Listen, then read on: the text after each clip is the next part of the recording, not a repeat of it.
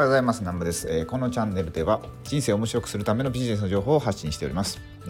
本日は5月の20日ですね、金曜日になります。今日はですね、早速本題に行きたいんですけども、クレーマーができる仕組みみたいなのがね、すごい最近、僕物販を本業でしてるんですけど、なんかね最近こうやってクレーマーって生まれるんやなっていう、なんかね、クレーマーってその人がクレーマー気質っていう、もともと持ってるものっていうのもあると思うんですけど、その対応する人によってそのお客様ですよね、購入者様、何かサービスとか商品を、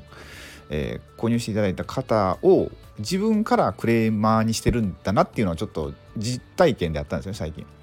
で、それ何かっていうと、僕物を売ってるんですけど、ネット上で。で、ヤフーショッピングで、商品売ってて、で、直接の僕の商品を買ってくれた購入者様ではなくて、僕の商品って、自分の家から発送してるものもあるんですけど、ヤマトのヤマトフルフィルメントっていうサービスがあって、それは、自分の商品を、ヤフーショッピングでは販売してるんですけど、その販売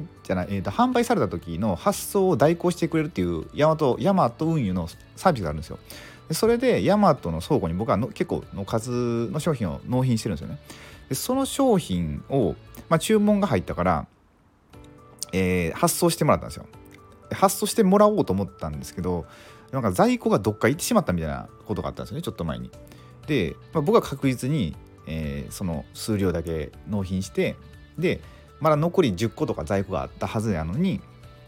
なぜか在庫がないってなったんですよね。でそれで連絡が来たんですよ。でこれはどう考えても、10-0で僕は悪くないと思うんですよ。何か僕の過失っていうのは、特にちょっとその在庫がないですよって言われて返信するのが遅れたぐらいが、僕の、ちょっと過ちというか、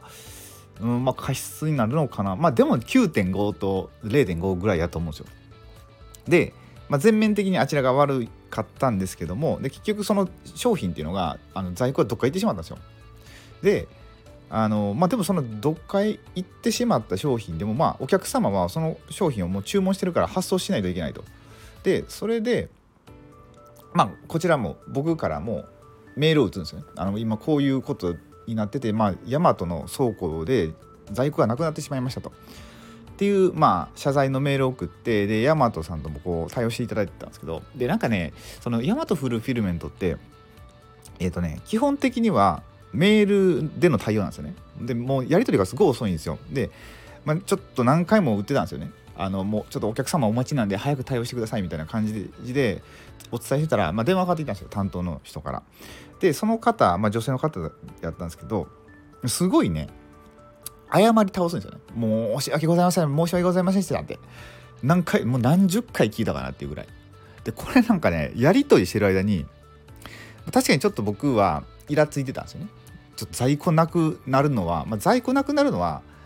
補充してもらえるんですね、保証してもらえるから、そこはいいとして、そのお客様を待たせているっていうのも一番やったらあかんことだと思うんですよ。その翌日配送みたいになって、翌日発送かみたいになってるのに、もう何日も待たせているみたいな、これはちょっとどうなってんのやっていう風にイライラしてたんですよね。で電話かかってきて、で申し訳ございませんでしたっていうのを何回も言うんですよ。でそうするとなんかね、これあんま心こもってないなって思ってきたんですよね。で心こもってないなって思ってきたら、余計なんかクレームを言いたくなるというか、なんかやっぱもう本当になんていうんですか、もっとイライラしてくれたんですよ、こっちは。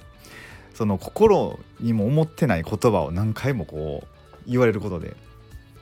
なんかね、もう余分なことにもイライラしていて、でこれって多分その対応した方が慣れてるんやと思うんですよね。そこがコールセンターになってるのか分かんないですけど、そのヤマトの倉庫のなんかヘルプデスクなのか何なのか分かんないですけど、担当してたんですかね、そういう。そのクレーム対応に慣れてるのか分かんないですけど、もうとりあえず謝ってたんですよ。それで僕はすごい嫌な気分になったんですね、さらに。でその1週間後にまた同じようなことがあったんですよ。同じことがあって、次電話したら違う男性の方なんですよね、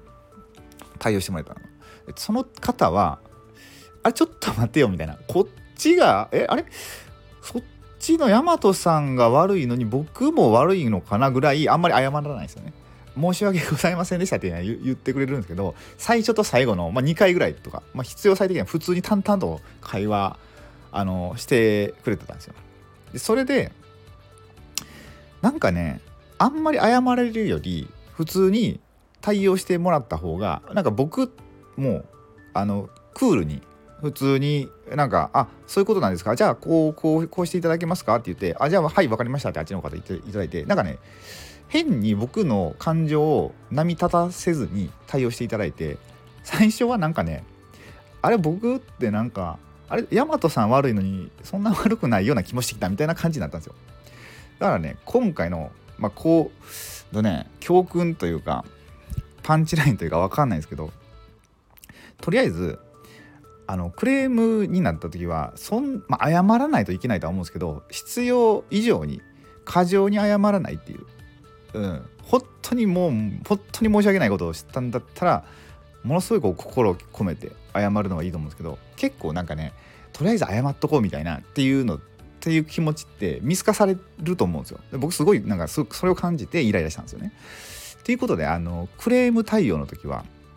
謝罪っていうのは必要最低限にして、でこれ日本人の美徳というかすいませんってよく言うと思うんですよね。僕昔ねロンドンに住んでた時あるんですけど、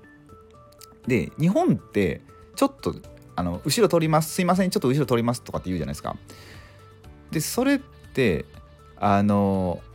んて言ったんですかね、すいませんって謝る感じだと思うんですけど、海外ってエクスキューズミーってで本当に日本語をそのまま英語にしたらアイムソーリーで後ろを通るっていうじゃなくてエクスキューズミーなんですよね。ちょっとすいませんみたいな、なんかそこのニュアンスの違いっていうんですかね、海外と日本のなんか日本人でとりあえず謝る文化というか、なんかそれがいいカルチャーといったらカルチャーかもしれないですけど、なんか日本人もともとそうやってなんか謝るっていう頭を下げるっていうのはなんか文化的に昔から受け継がれてるのかなと思うので、でもね今回のクレーム対応ですごいねそこはね感じました。あんまり謝りすぎるとダメだなっていうのは、ということでこれ聞いていらっしゃる方でいろんな方普通にお勤めされてる方とかもいらっしゃると思うんですけど、それでお客様の何か対応するときにそんな気持ちをちょっとね持ってみて対応してもいいのかなと思って、シェアをさせていただきました。今日は珍しく8分ぐらい喋りましたね。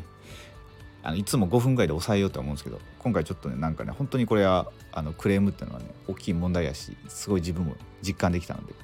いろいろとお話しさせていただきました。ということで、もうちょっとしたらお昼なんで、お昼を食べてちょっとゆっくりしてからまた仕事をしようかなと思います。ということで、皆さんも素敵な良い一日をお過ごしください。最後までご視聴いただきありがとうございました。